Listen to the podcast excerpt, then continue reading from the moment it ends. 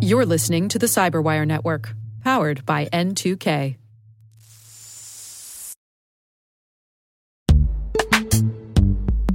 In the dynamic world of enterprise security, identity architects and IT leaders face a major challenge. Growth by repeated acquisitions multiplies the complexity of everything. Multiple IDPs, MFA providers, policy engines that all need to coexist. This can lead to fragmented user identities and policies that create security vulnerabilities and add access friction. Strata Identity solves this. Now you can decommission unneeded IDPs and consolidate the ones you'd like to keep without rewriting apps or disrupting users, engineers, and app owners. Plus, Strata's modular architecture makes it easy to integrate with any identity provider without manual maintenance and coding. Join the ranks of cybersecurity leaders using identity orchestration Visit strata.io slash cyberwire, share your top identity security priorities, and receive a pair of complimentary AirPods Pro. Offer valid for organizations with over 5,000 employees. Step into a new era of identity management at strata.io slash cyberwire.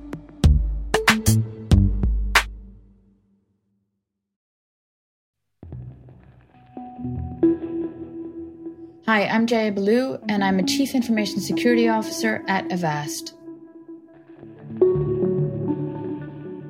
I wanted to be a brain surgeon because why not? And then an astronaut. And then I thought that I wanted to be a diplomat for the United States and try to save the world.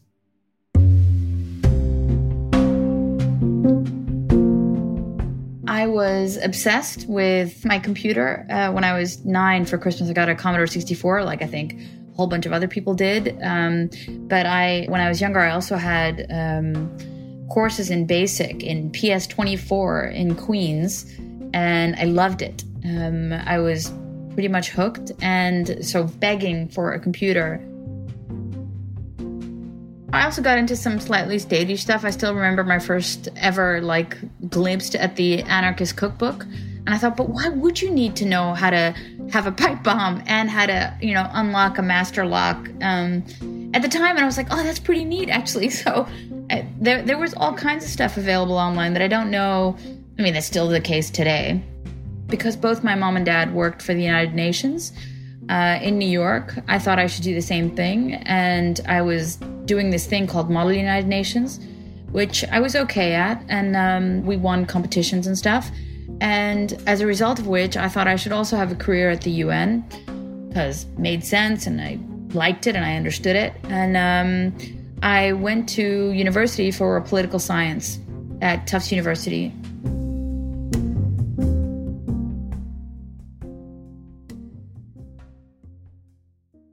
had a very bizarre trajectory. I didn't do all too well. Um, and what I was really unsure of is what was the the next step. Like, what should I do? Should I try to kind of stick at it and continue studying this, or do something else? And it was total kind of kismet. But um, I was working at a place called Cybersmith.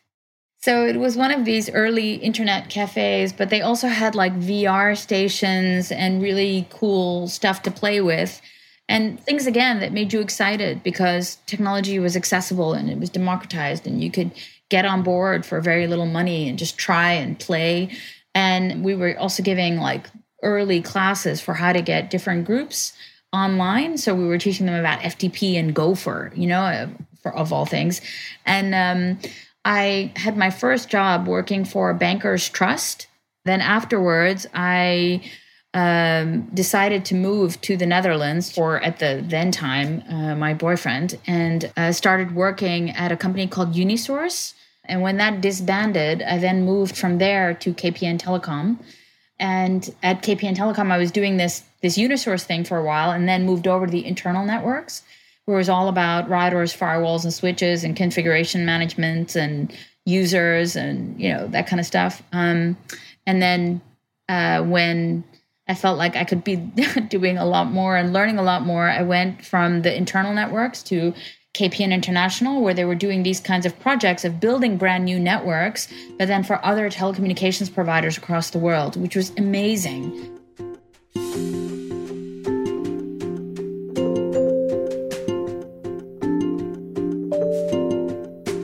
I've always been a bit of a junkie to learn new things.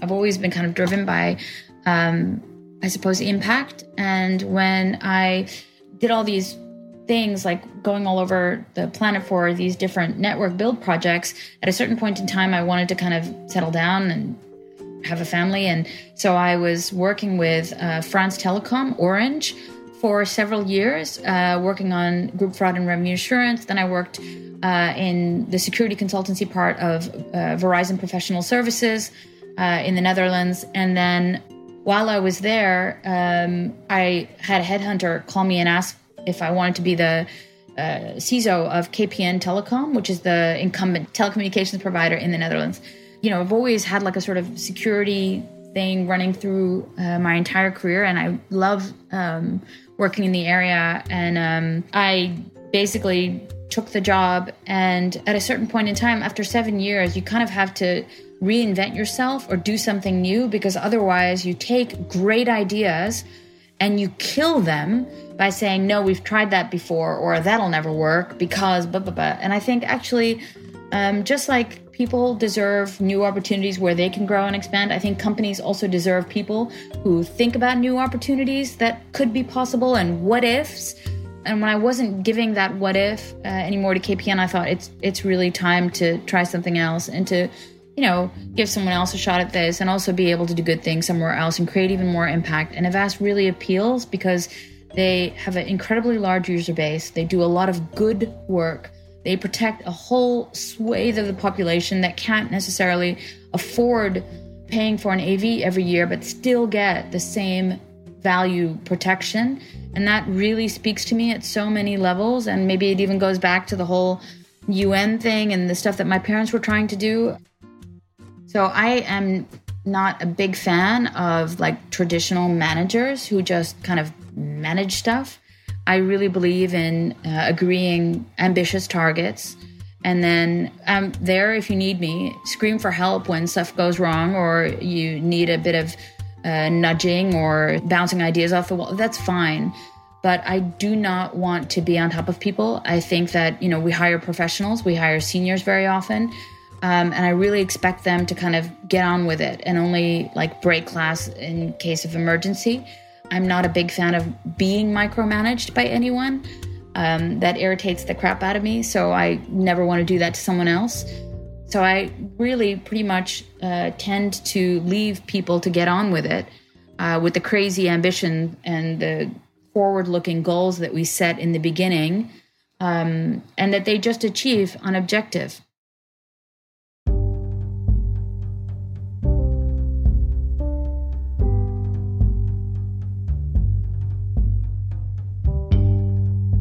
I lean on my team when I'm not uh, such a happy camper, only because they are probably my greatest source of inspiration. And I think it's possible for everyone to hit a roadblock when they're staring at their own navel. The best ideas come from like bouncing ideas off of each other, sharing within the group. And then if I can't figure it out myself, that's why I hire these amazing individuals. It's to help me figure it out. So I very often get out of my slump by uh, having a little party in my slump with others.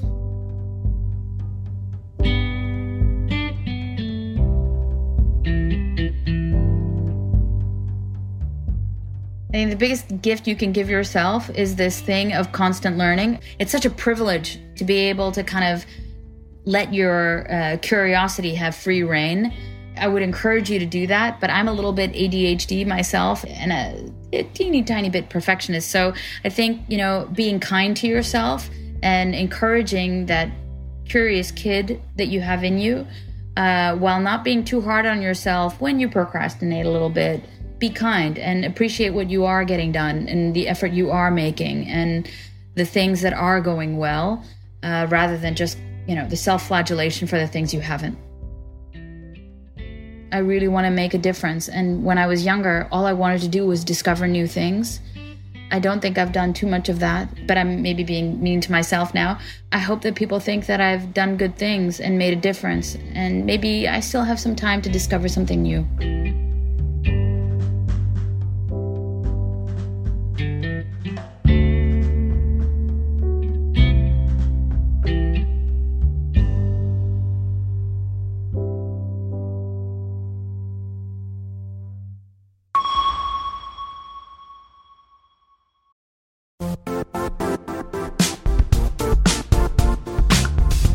The IT world used to be simpler. You only had to secure and manage environments that you controlled. Then came new technologies and new ways to work. Now, employees, apps, and networks are everywhere. This means poor visibility, security gaps, and added risk. That's why Cloudflare created the first ever connectivity cloud. Visit cloudflare.com to protect your business everywhere you do business.